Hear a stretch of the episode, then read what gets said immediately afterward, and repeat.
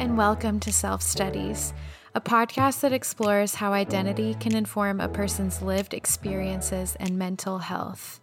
I'm Laura Duper, and today I'll be talking with Zeina Alturk about religion and mental health, navigating cultural and religious norms, and culturally sensitive care for the Muslim community. I hope that you enjoy this conversation as much as I did. My name is Zeina Alturk. Uh, my pronouns are she and her. I, again, am so grateful for your time today and to get to talk with you. Would you mind just telling us how you got to where you are now as as a clinician and kind of what your journey to now is? Mm-hmm. So right now I'm I'm working mostly in private practice. It has been a long journey to get here. You know, initially when I when I decided to go for a master's in mental health counseling, I was thinking a lot about how my community, you know, doesn't really have, you know, counselors that identify as Muslim, you know, or or Muslims in the community, I guess.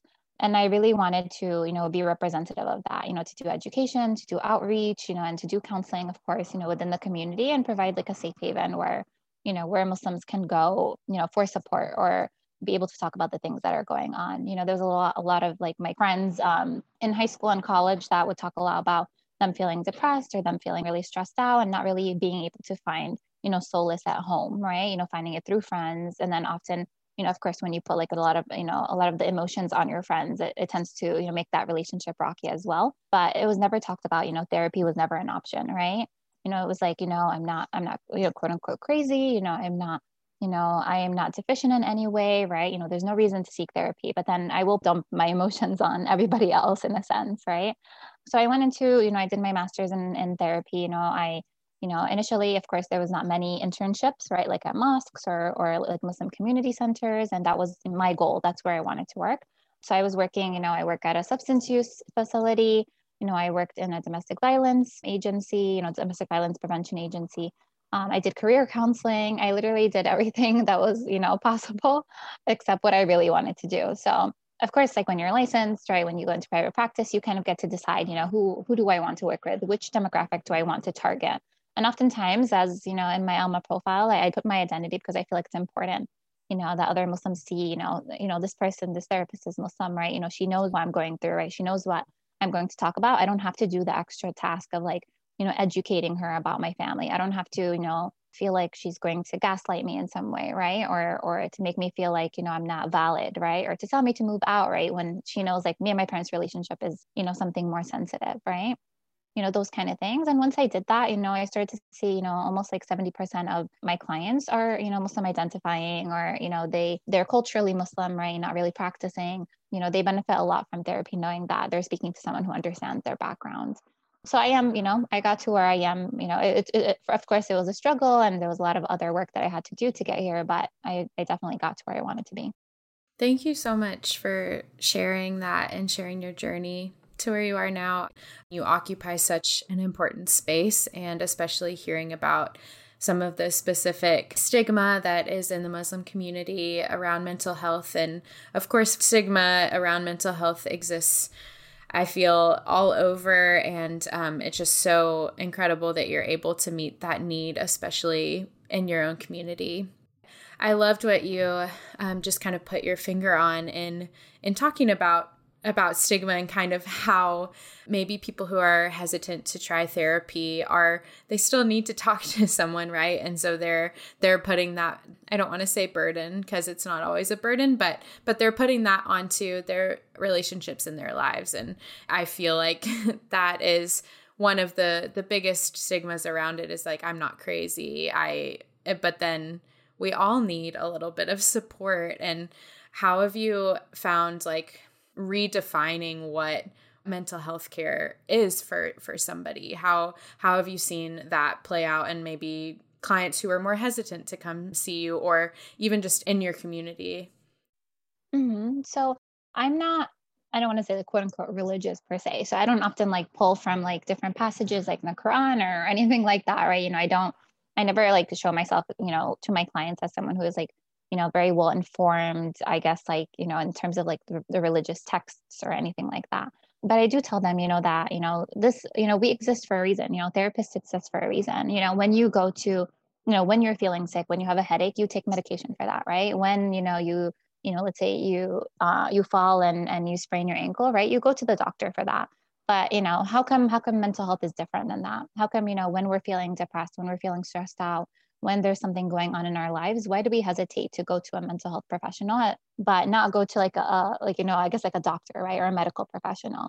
So they're both the same thing right? You know you're just going and you're seeking help from from somewhere for something that you feel like may be missing or you feel like something that you need to hone your skills on and that sort of thing. So i often use that you know i think that that's usually beneficial and also using my own experiences you know i don't really self-disclose in sessions. You know i definitely uh, you know empathize and, and understand you know people's experiences. But you know if i have to self-disclose you know if i'm doing a consultation i'll say yeah yeah definitely. Yeah i've noticed that you know when i was younger we didn't really used to talk about this you know. But now of course you know you can kind of see you know you can kind of do a search and you see so many more muslim therapists showing up right? And then also bringing in my experiences you know i i for a short period of time i was working with the islamic center of passaic county doing therapy in in the mosque right? Doing it with with people who came in you know teenagers couples that sort of thing. And that was with the approval of course of the imam or the religious leader right? So showing them that experience telling them like look this religious leader is okay with this right? He's even encouraging it you know that sort of thing usually helps them become more comfortable. So it's a lot of like pulling on experiences a lot of telling them if you were to do this you could be more present for yourself. You could be more present in your relationships right? And this is a space where it's confidential, right? Oh, most people are worried that you're going to go and talk to their family about it. You're going into the community. You know, there's always that fear that, you know, if you're from my community, what's stopping you from going into the community and talking about me in a sense, right? Yeah, so telling them that this is totally confidential and you're non-judgmental space, right? Even even opening it up for you know my clients who who used to be Muslim but are don't identify as Muslim anymore, right? there is that extra fear that you know you're a muslim therapist you're going to judge me on on what i feel and what i believe in right so telling them this is a very non-judgmental space your your worship is yours your religion is yours you know that has nothing to do with me right that's none of my business i'm just here to you know help you with whatever goals you come into therapy for. So a lot of like affirming them affirming their beliefs affirming their experiences affirming their fears right? That sort of thing usually helps them become more comfortable um, with the therapy experience. Yeah, that completely makes sense, especially it seems in a religious or spiritual community that there there is a I mean one of the pros is is a community and this you know tight knitness that can really occur in those settings. But of course on the flip side of that must be some fear of how is this really confidential which of course it is. But that I I can imagine that that is a hard a hard burden to get over yeah, yeah, definitely. Yeah. So it's all about trust, right? If they trust you, they'll work with you. If they still feel like the fear is still there, right? The fear that, you know, you'll go back into the community, you'll talk about it, right? You'll, you know, you'll talk to your family about it, right? You'll, you'll make fun of me or anything like that, then sometimes it's more difficult, right? It sucks that consultation is only so long, right? To kind of draw someone into therapy or engage someone in the therapy. So we work towards that, but we want to also recognize that we have limitations, right? You know, I'm not I'm not superwoman. Like I'm not going to be able to solve all the mental health crises or issues that come up in my community, but I am happy that I'm able to to help, even if it's a only a portion of of the community. That's such a a big deal that you are getting to occupy that space and invite people in. And regardless of their of their religious background or practice but especially if that has been a barrier and I'm sure it has been to many people in in the Muslim community if they couldn't find someone who can empathize and experience or you know who who has experienced similar a similar upbringing or a similar current experience that that's such a huge part of who they are um, which of course religion and spirituality do inform a lot of our identity. And and that is something I, I wanted to ask you about is how you kind of see the way in which religion and spirituality do inform our identities and the way that kind of informs the way that we walk through the world or the way that we perceive the world or perceive ourselves Mm-hmm. Yeah, yeah, definitely. Yeah, I think, um, especially in my community, of course, I'm only speaking about, you know, what I've seen in my community. Um, but you know, religion does really guide the way that we we live our lives, right? We have the five prayers that we make time for every day. We have the five pillars that we follow, right? We dedicate a lot of time to religion and spirituality out of our day, right? So it forms our identity because we see ourselves strictly as like, you know, we're these Muslim beings, right? We follow this specific religion. We do these things, right? But sometimes when we see ourselves you know strictly as like these muslim beings who are supposed to do x y and z sometimes we don't make space for the other things, right? Like our, our mental health, our physical health, right? Our spiritual health, those kind of things so even if I were to talk about a misconception that I see, you know, in the Muslim community is that a lot of Muslims do associate mental health with being not religious or not religious enough, right? So when they feel that way, when they feel like, okay, I'm not religious enough because of this issue that I'm facing, they tend to be down on themselves, right? They tend to feel discouraged, right? And that affects their religion, right? That affects the way that they follow the religion and then affects their mental health as well, right? Because if someone is depressed, if someone is feeling down, right, or feeling really anxious about things, they often they have a hard time moving forward towards what's important to them. So being able to explore that, right? What is important to you? Is it to be a good Muslim? Does that include taking care of your mental health or taking care of your your physical health? You know, what can we do to get there? And of course, you know, a big part of taking care of your mental health is is seeing a therapist, right? Is practicing self-care, is building a support network, building appropriate coping mechanisms, right? You know, those sorts of things. Thank you. That makes so much so much sense, especially because religion does inform not only the way that you maybe operate during the day um, on a day-to-day basis but your your whole outlook on the world and on yourself and on the people around you and in a multitude of ways not to stereotype. And that of course makes sense as well that that there would be some misconceptions about mental health in any religious community. And of course, I know we're talking specifically about the Muslim community, but because your perception of self and your identity is so intrinsically tied to I guess not to not to overgeneralize and please do correct me if I'm if I'm wrong. Um, I'm also come from a religious background and so I'm probably projecting some of my own beliefs on top, but you know you're you're uh, attaching yourself to some higher power. And so if that informs your perception of of self. And so if you could be more spiritual or more religious or more enlightened or evolved in some way as per your religious practice that would solve your mental health issues in some way. You know i i know that that is a misconception and maybe a just is in the conversation, I guess, and my own religious background. And so I am curious if that is kind of what you were alluding to earlier that if I could just be better or more religious or more this, then I maybe wouldn't have these mental health issues. Mm-hmm. Yeah, yeah, it's exactly. It's very similar, um, and I find it to be very similar across the board, right? With especially related to the stigma of mental health. And like you were saying, you know, if you, you know, a lot of, I guess, like clients that come in, a lot of Muslim clients, they or even as as of course as myself uh, you know having a muslim upbringing right? It was always you know if you felt like you know i'm feeling really sad i'm feeling really depressed i'm feeling very sad you know your parents would always say just go pray more just go read the quran you know? Put yourself into the faith just believe in god right? That kind of thing. And in religion of course there's most people tend to think that you know if you're patient god will just you know make it up for you. God will just get you to a better place help you cross the road if you're struggling and then there's a, even that extra added thing that, you know, a lot of people tend to believe that if you're feeling depressed is because someone gave you the evil eye, right? You know, someone has cursed you in a sense, right? So a lot of it comes back mm-hmm. to, you know, in the community, oftentimes we try to tie the mental health. You know, if you're feeling sad, if you're feeling depressed, go back into the religion, right?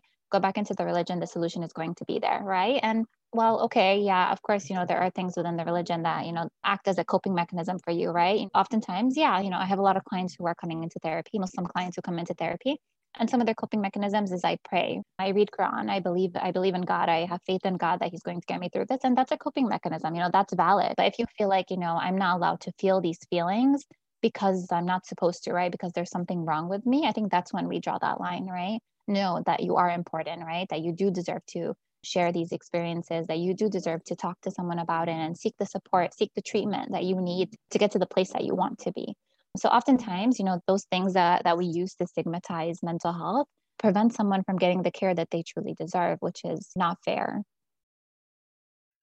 Yeah. So I'm just curious if you found that with being given methods of coping from maybe your parents or maybe from your upbringing in your community of like pray more, read the Quran, some of these things that are are religious practices but maybe aren't serving as as coping mechanisms for for mental health challenges, not because they're not sufficient, but because they've been used as placeholders when really there's something deeper going on. Does that make sense?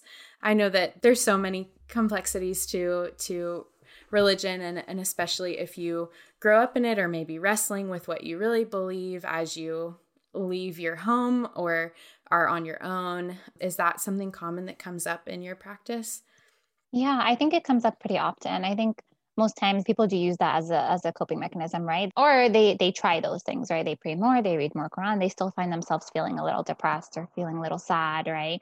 And mm-hmm. oftentimes because in in the Muslim community, right, we don't really talk about being in a relationship without being married, right? We don't really talk about the the pressure that that comes with being a teenager, right? And wanting to maybe smoke marijuana or drink, right?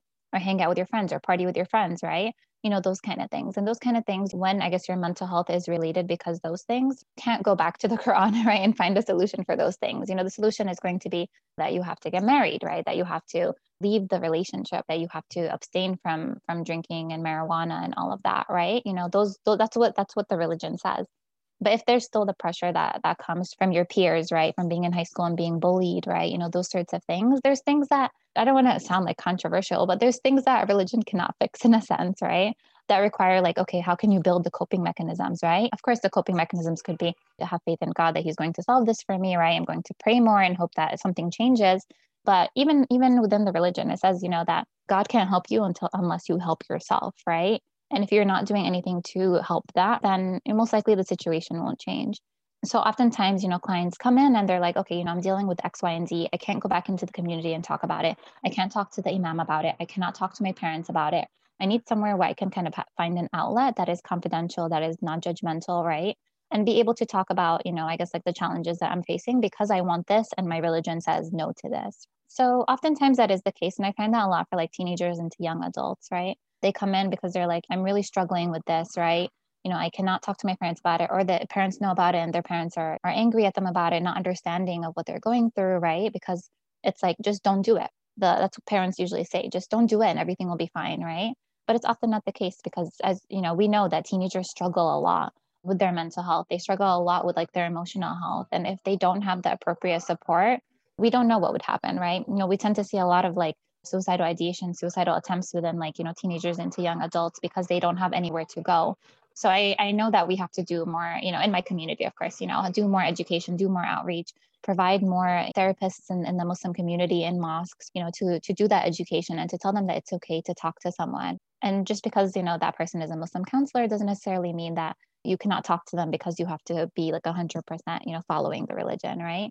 And it gets tricky sometimes because we don't want to mix like religion with therapy right? We we you know we understand okay religion is a big part of your life. We you know we definitely incorporate that into therapy but we're not here to tell you to follow this or tell you what's forbidden versus what's allowed in the religion. So i find myself often telling my clients that. They're like okay you know is this forbidden? You know should i not be doing this? And i'm like you know i cannot tell you that. You know i'm not i'm not here to you know dictate what's right or what's wrong what's normal versus what's abnormal right is there a struggle going on within you because of this right? Are you feeling you know conflicted? Or are you struggling to be able to live your life unapologetically right because of these things? Let's talk about those right? Let's do cbt or let's let's try different things in order to get you to the place that you want to be. So it's tricky right? It's definitely you know there's there you know there's a place i don't want to cross when it comes to working with the with muslim youth or muslim adults. So i always tell them that during the consultation you know this is not religious therapy right? You know i'm not you know, I'm not a Muslim therapist here, right? I'm a therapist that identifies with the religion, right? That understands the religion, that sort of thing, just so that they kind of, you know, manage their expectations as well when they're entering into therapy. Yeah, totally. That completely makes sense and and is so again amazing that you give that space and give that space of trust and safety and especially when something, you know, is so intrinsic to your identity. It is so, I can't imagine what a comfort it is to work with someone who identifies in the same way, but also to be able to work out your other issues and your th- and things that without the feeling of of judgment or condemnation, which I just feel like is is such a needed space and is very just amazing that that you are able to serve that population Thank you um, so much, Laura. Yeah, I'm curious. Uh, just since you you hit on this in your last answer, how do you find that, you know, when somebody gets to a point in their lives where um, maybe they decide their religious beliefs that they were brought up in or that they previously followed no longer serve them or no longer align with their values. How does that shape someone's identity? Do you find how does leaving a religious community or wrestling with whether to leave a religious community, how does that kind of impact someone's mental health? Yeah, I mean, I think it impacts their mental health a lot, right? Because you know, if they're in that community, if their family identifies as as Muslim, and especially if their their family is practicing, right? Um, oftentimes, it's it's very difficult to leave their religion, right? It's very difficult to open up and tell your parents, you know, I don't want to be Muslim anymore. Like, I don't want to be part of this religion anymore. And oftentimes, you just see, you know, I guess like, you know, I I just see my clients kind of not practicing the religion, not identifying as Muslim, but they don't tell that to their parents. They still continue to be part of the community they still you know tend to publicly practice the religious sets of beliefs and that those sorts of things because you know it could be i guess in, in a way like unsafe to you know to say that you're not part of the religion anymore right and then if it's not unsafe it's the risk of losing that community the risk of you know and i'm saying of course this is more um, generalizing right i'm sure that it's it's you know specifically there there are some you know individuals that can leave and and they could feel at peace with that but based on what, what I've seen, you know, it's it has been difficult for some of my clients not to feel like they're identifying with the religion anymore. But oftentimes I will just see them, you know, as I said, continue to practice it when, when they're with their family, continue to identify as such when they're with their family. And then when they're away from their family or away from the community, they kind of live, live a different life or they live the, the life that they themselves want to live.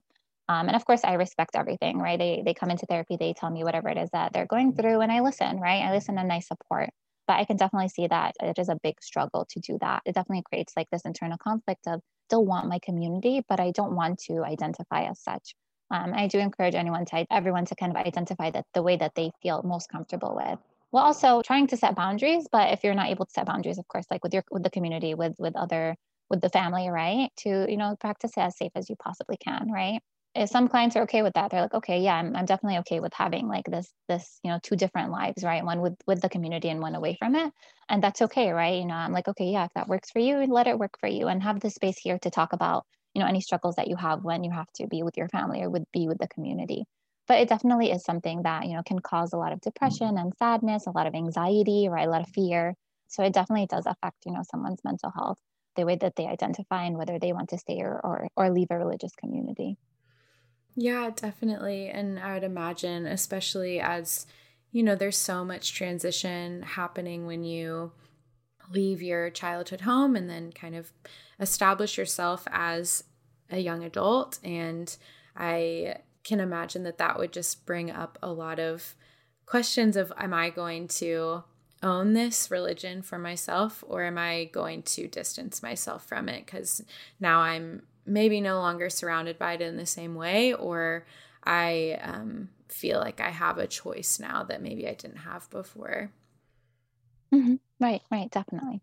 I'm also, you know, curious about these kind of secondary uh, effects of being a part of a religious community or a spiritual community that like you were talking about earlier their their ideas around relationships or around drinking or alcohol um, and also you know gender roles or other things that are dictated by by religion and then kind of kind of reconciling with that within our modern culture um, how have you found that your clients or if you want to share any of your own experience as well how have you kind of found that shape someone's perception of identity or, or relationship to those issues or just their mental health in general and kind of occupying what the culture expects and then what maybe their their religious community expects mm-hmm.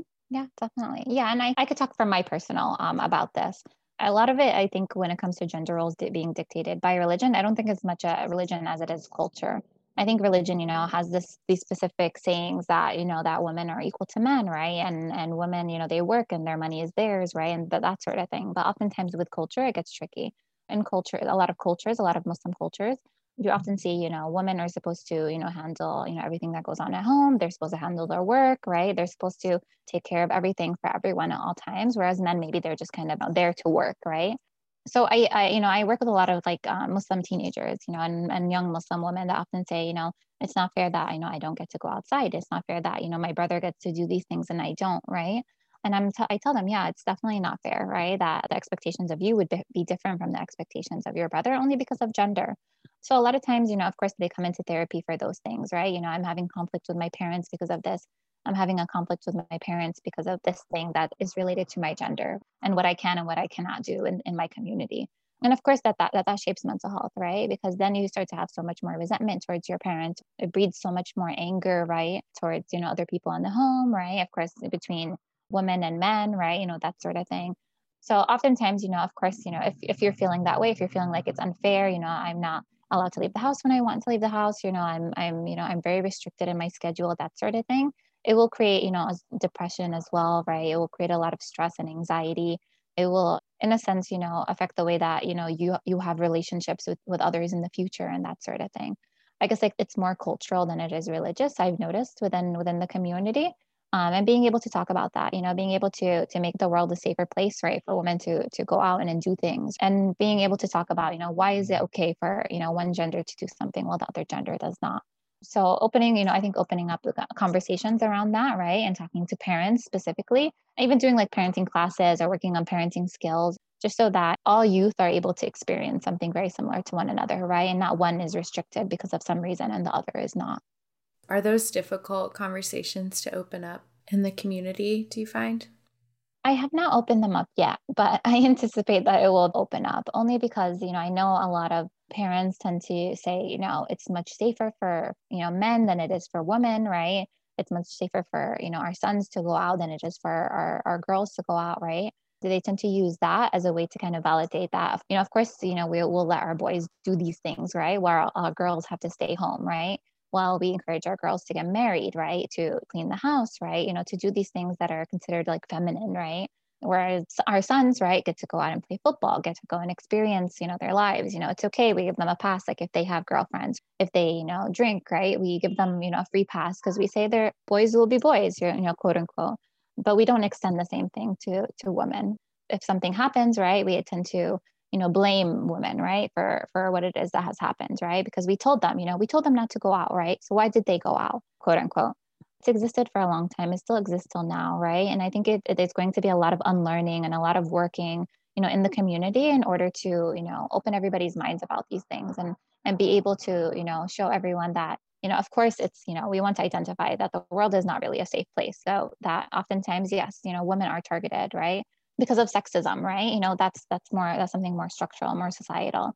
But while that happens, we want to be able to trust our girls, right? We want to be able to trust our daughters. Because if we don't, then you know it keeps them you know in fear right in a sense it prevents them from being able to you know truly experience their lives out of fear that someone is going to hurt them or, or someone is going to do something that puts them in fear right so being able to talk to the community about that we're also recognizing you know we we we cannot talk to a community without also recognizing that of course there is this fear right your fear is valid of course that you're going to be worried your parents right when you're able to empathize with them, right? When you're able to relate to them, then it opens up those conversations. But we can't go into the community and say, you know, it's not fair that, you know, your sons go out and, and your daughters don't, right? You know, what's the point of that? You know, what's the purpose of that? Or, you know, to call them sexist or anything like that. When, of course, when we go anywhere and we, we tend to go into the blame and negativity, we don't get anywhere, right? We don't get the responses that we want.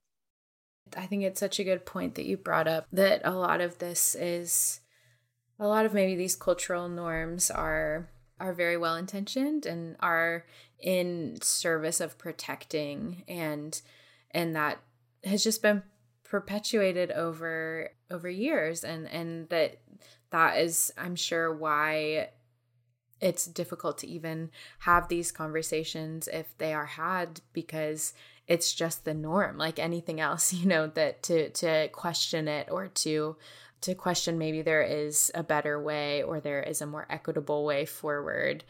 That's just difficult to have, especially when it is rooted in something that is inherently protective and and seeking the protection and, and betterment of someone's life you know from from their perspective so that completely makes sense and i think that's an important point to bring in that maybe we're misunderstanding the intention or maybe maybe uh, conflating like you said religious norm and, and cultural mm-hmm. norm.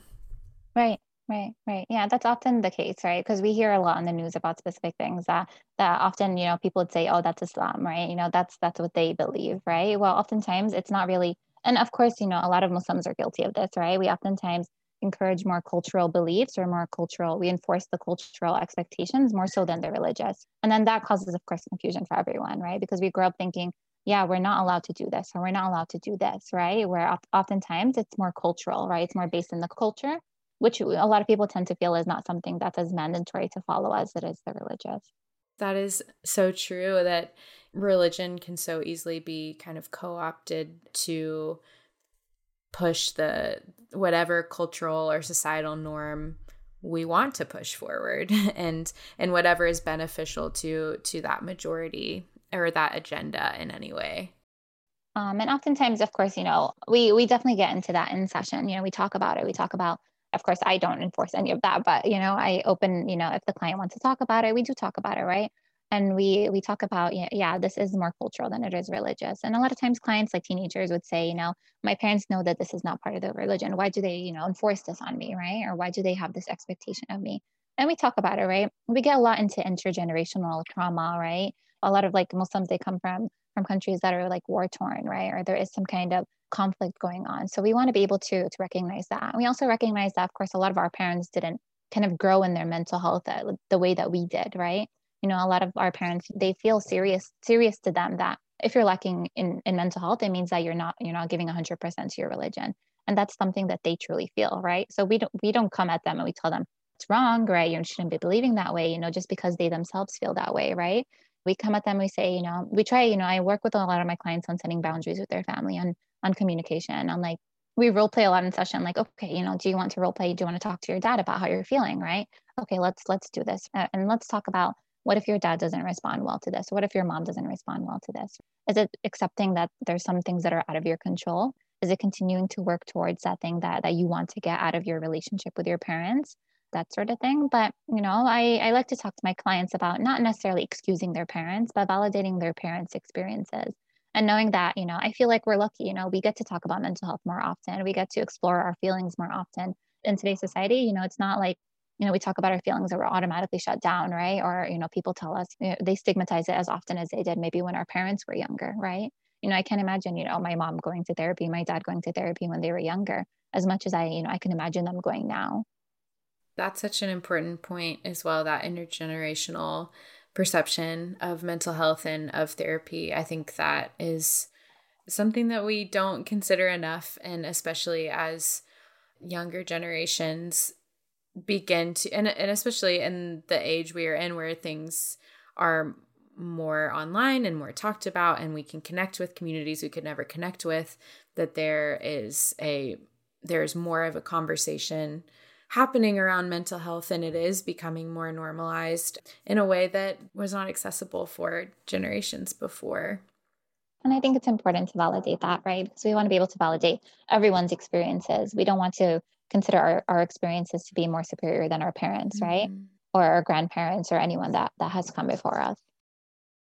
I'm curious as we continue to talk about identity and, and perception of self and where we want to identify with our religious upbringing where where you know maybe pulling away from that or pulling away from maybe some of the things that our parents believe and of course there another big part of religion in identity is talking about religious discrimination and intolerance and and violence of course which are seem to be incredibly consistent and so devastating. And i'm i'm just as much as you want to talk about it i would love to just ask you about how you've seen faith-based discrimination or the threat of it or the threat of violence or any other hate, um, how you've seen that impact mental health in your community and the clients that you serve you know when 9-11 happened i was i was i think nine years old so i wasn't really like in the of course like in the therapist game uh, at that point to kind of see what what it may have looked like for for a majority of Muslims. But I mean, I haven't seen it as much in, in the clients that I work with right now, as much as much as like relationship issues or parent, you know, parental conflict, you know, those sorts of things. But of course, for my clients who identify as Muslim, who maybe like the women who wear hijab, you know, that sort of thing, like they they often feel like they they've had like experiences where they feel like they were targeted or or people would look down on them or talk down to them because they feel like you know they're not educated or because they're not civilized you know that sort of thing so we we we often talk about that and i and i validate those experiences right? You know it, it is a scary world. Recently you know definitely it's been you know I, have been working with a lot of clients who don't identify as muslim who you know identify as asian or asian american and and have fear of course like the backlash or of, of, violence right? You know targeted towards them right? Because of because of the way that they look like or because you know of where they they come from. And i often feel like it's it's very similar you know the way that i validate them the way that we talk about their experiences the way that i would talk about you know the experiences that that come up in the muslim community. Talking about you know how can we go to the mosque and not feel like something may happen you know someone might come into the mosque or or, or something like that right? You know how can we really be able to you know practice our, our religion right? And practice our faith right? And and those kind of things without feeling like you know someone is going to hurt us or someone is going to target us because of our beliefs so it definitely is very valid to you know to have that fear on a very constant basis especially if you're muslim identifying right and if you publicly are perceived as muslim because we, we we we've seen a lot of like you know, attacks on the Sikh faith, right? Because often people feel like they are Muslim, right? They look at them, they're like, oh, okay, this is a Muslim person. I'm going to, you know, you know, retaliate against them for what had happened during 9-11 or or, you know, for for what's happening, you know, in the Middle East, those sorts of things. You know, that has an effect on a person's mental health because they live in fear, right? They they might not be able to leave the house. They might not you know um you know whereas they want to maybe practice more publicly they might may keep it hidden like at home right? They may not go to the mosque. They might not you know wear hijab if it's for women you know that sort of thing. And we talk about that. And we also talk about the microaggressions that people often experience like in work in different places. People may may talk down to them right? Or may you know do very subtle discrimination that doesn't sound like discrimination right but it definitely it's definitely perceived as such um, and that sort of thing. And of course, you know, it affects their relationship to their religion because some Muslim identifying individuals, I guess, are they might feel like, you know, I shouldn't have to feel ashamed of this, right? You know, maybe God is mad at me because I feel ashamed of my religion because I'm hiding it. So it could go that way or it could go the other way, the feeling like some people become more proud, right? They become more, you know, I'm going to, you know, publicly become Muslim, right? You know, show myself as Muslim because I don't want to live in fear, right? I, I want to be able to to broadcast that, you know, I deserve to live freely and and in peace as much as the the next person but it definitely you know especially the fear factor i think and like you said you know the fear of religious discrimination fear of intolerance fear of course of violence being something that's always going to exist because we just don't know you know we can't control other people's actions we can't control how other people grew up you know knowing about religion you know and that sort of thing so of course on the subway right you know it's new york city right it's we're on the subway you know now recently there's news uh, almost every day about someone being attacked you know someone being some kind of violence going on against you know against other people so I think more now more than ever, maybe with COVID kind of dying down and the world opening up a little more often, I think now we're going to see a lot more fear of like riding subway, being out in public. Now that we're going back into work, I think that that fear is going to to come up again, right? You know, especially because when COVID came, you know, when the pandemic started, although you know, of course, very unfortunate thing. Um, a lot of clients often say, you know, it was a good thing for them emotionally, right? Like they got to stay home, you know, they didn't have to experience the stress of commuting, or having to be around other people and now there's like this post pandemic anxiety of having to go back and having to if you're not having the option of remote right it kind of feels like it's forced um, you know you have to go to work and you have to experience those things so validating them also talking about you know how can you be safe right? You know how can you protect yourself when you're outside? You know we don't always, just kind of focus like on the mental health aspect. We want to talk about the practical right? Of course we can talk about the anxiety and the fear but are you being you know are you observing your surroundings right? Are you able to protect yourself right? You know are you able to manage a schedule in a way that feel, you feel most comfortable with right? You know are you able to leave a little bit earlier in the morning before there's for rush hour? Are you able to you know leave from work um, at an pr- appropriate time you know do you know where the buses are? You know are they in a dark area? Are they is there a lot of people? If we talk about those things because those things matter right?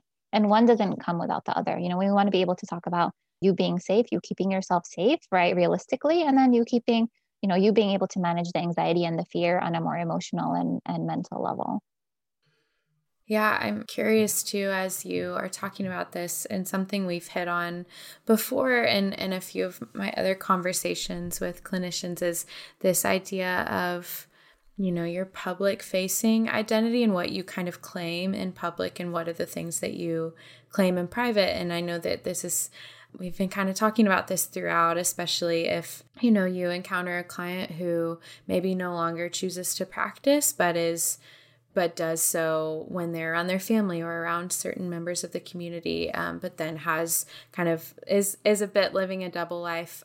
And i know that of course in the muslim community there there is a kind of a public identifier especially for women of the hijab. And i think you know that that of course is something that that kind of immediately like gives you away quote unquote. And so i i'm curious in your in your work or in your own life as you how you have seen that kind of duality of of this is my because you know typically I think we in America and maybe this is an overstatement I because it's it's it's maybe not true anymore but I just was was raised with the belief that, like your religion is your business it's your private it like you it's it's up to you. And and of course we know in actuality people really care and do do have their perceptions about every religion. But i guess in saying that i'm just curious as you've kind of seen these clients and your own community kind of navigate that public and private persona and do you find that that is something that that many choose to adopt? Or um, is it something that you see cause any kind of like cognitive dissonance of should i feel shame for not publicly declaring this or should i um, internalize this? and and kind of where that lands for for many people Right, right. I think there definitely is a lot of cognitive dissonance around this very topic. I think that, you know, definitely, you know, a lot of people do tend to experience guilt for not publicly showing themselves off as Muslim, right? You know, and when we talk about publicly showing yourself off as Muslim, we want to be able to to recognize that it's often for women, right? You know, women wear the hijab, right? If they choose to, of course, it's not something that that all women do, and it's not something that that also we might, I guess, associate with being a good Muslim or a bad Muslim. You know, a lot of people tend to feel like they're great Muslims, right? They're following the faith and they're not wearing religion. They're not wearing, uh, sorry, the scarf. So, you know, that's, of course, that's a different topic. But um, I think oftentimes when someone wants to wear it, they want to kind of wear it because it's part of the religion. They want to wear it because they feel like it, it satisfies themselves and satisfies God, right? And that sort of thing. They want to feel closer to the religion by wearing it but the fear itself overtakes person right and rightfully so it's definitely valid to, to definitely be scared of wearing it publicly you know i think it does definitely create that shame that create that create that like the internalized shame right? That I, I do want to do this but i'm so scared how other people react but i don't want to be scared of other people. I want to please god. And i think that goes back to the association with mental health you know if i was if i was a better muslim you know i would be able to wear it right? If i was a better person if i was more observant if i really believed in god you know i would wear the hijab right? I wouldn't care about what other people have to say because i feel like god is going to protect me I think a lot of the dissonance exists in that. But oftentimes we want to be able to talk about the fear is valid. So the fear is based in reality. We see it, right? We definitely see it. We hear news of it. It's not something that is unique to any, you know, I guess like it is a unique experience, right? But it's definitely not something that, you know, doesn't happen. So we want to be able to talk about that, right? That helps to kind of reduce some of the shame that someone experiences you know we want to be able to talk about why do you feel that way right why do you feel like you know because you're not wearing the hijab because you're not publicly you know declaring your religion, right? That that makes you a bad Muslim, right? Or a bad person. So definitely opening opening up that conversation and exploring that. I find CBT to be, you know, really helpful when I work with, you know, on those things because we we try to basically identify what are the rational thoughts versus what are the irrational thoughts. Is this something and we talk about is this something that's based in reality or is this something that you you you feel like kind of exists within you, right? That, you know, it's just more of a a fear, right? More more of anxiety around a specific topic or a specific subject or about, of course, the hijab or, or the religion? Or is this something that you feel like, you know, we could work on, right? And we can kind of talk about how it's valid and how you can kind of take the appropriate steps. In terms of CBT, you know, in terms of like trying to alleviate some of this, the distress by developing more, you know, um, like adaptive cognitions or, or behaviors in, in, you know, in response to what you're feeling? Or is this something that, you know, you actually feel yourself? So being able to, you know, talk about what is the difference between, you know, what you're currently feeling right now and and what is based in reality right? How can we you know keep you safe? How can we talk about the the fears? How can we talk about the stress and anxiety? And then how can we talk about keeping you safe in public? How can we talk about you know reducing of course the association that you're a bad muslim from you know not practicing the religion or from not not wearing the hijab and that sort of thing, right? Because if we can talk about, you know, it's okay if you have fear, you know, validating that. It's okay if you, you know, there's fear around wearing the hijab, you know, but you yourself want to wear it, right? So that matters too, right? So talking about those things and you know exploring it and, and keeping like a door open to communication about those things often helps. But a lot of times clients will see you as a Muslim counselor, you know, you're supposed to say these things, you're supposed to validate me, right? So oftentimes, you know, the other portion of it is like, you know, if only an imam would talk to me about this, if only a religious leader would validate this experience, I feel like it would be more valid than talking to someone else. Because I can't, of course, assure them that yeah within the religion it's okay right? You know i don't go into that because i'm not super educated and i you know i don't necessarily like to mix the two but but validating that for them. And you know oftentimes when i was working with ice with islamic center passaic county i would i would tell the clients like okay do you want uh, should we make a meeting? You know should we create a meeting and talk to the imam about this fear right while i'm there so that i can kind of you know guide the discussion right or talk about it in a way that doesn't go into of course like this is forbidden and this is this is allowed, right? You know, would that help? You know, should we go and talk to the the religious leader together? Which I'm hoping we'll see more of in the future, of course, like more faith-based organization teaming up with more mental health organizations, um, and that sort of thing. But I think that that could be helpful to reduce some of the, you know, the dissonance that I see in the community. Yeah, thank you for sharing that. I know that we are running out of time, so sadly, because I feel like we, you know, just scratched the surface. You are, are bringing so much wisdom and expertise into this area. And I'm really grateful for your time. I wanted to just give you a moment to to touch on anything that you didn't get a chance to touch on that you that you'd want to share so i think that you know uh, uh, regarding like the community outreach outreach experience and how community can be a tool against stigma I think you know a lot of a lot of times there are a lot of clients that come into therapy, a lot of Muslim you know identifying clients that come into therapy and talk about you know I had this other counselor who didn't necessarily you know validate my experiences, who thought that you know if you're having a problem with your an issue with your parents, just move out, right, or just just leave, right? Or if there's a problem with the religion, you know, why do you stay in the religion? Why don't you just, you know, exit the religion, right? Or, and they feel like it's very insensitive, or like they're, of course, around like, you know, their parents being immigrants and their parents being worried about them. Why don't you just cut off your parents, right? Or those kind of things. I'm not really sure if there are like Muslim based like courses, right? Or, you know, culturally sensitive courses around you know, in the Muslim community, but researching those kind of things, being able to focus more on validating and not putting your personal beliefs into the session, right? With with the clients that of course if you're not you're not informed about their religious, you know, their religion or their culture, right? You know, being able to just kind of focus on more on validating, more on reading about their experiences, you know, more on um, you know, speaking to other Muslim counselors, you know, which I've had a lot of people reach out to me and say, you know, can you tell me more about this? Like my client is, is focused on this, you know, can you tell me more about what this, what does this even look like in the culture, right? You know, what you suggest I do with this client? Just so that, you know, I, I would hope at some point that in the Muslim community, they would reach out to, and if they, I'm, I'm saying like if they don't find a Muslim counselor, they'd be able to reach out to any counselor that's available without the fear that the counselor won't, you know, won't respect their religion, right? Or won't, their, won't respect their cultural beliefs. So, I think that that could definitely be be a helping point. Thank you so so so much for your time and your expertise and insight and it's such an important topic and area and we're just really thankful that that you gave us the time you did today. Thank you so much. Yeah, thank you so much, Laura. I really appreciate it. I'm glad that I was here as well. This episode was produced by Dave Emmert. Self Studies is a podcast by Alma, a company dedicated to simplifying access to high quality in network mental health care for both consumers and clinicians. To learn more, visit helloalma.com.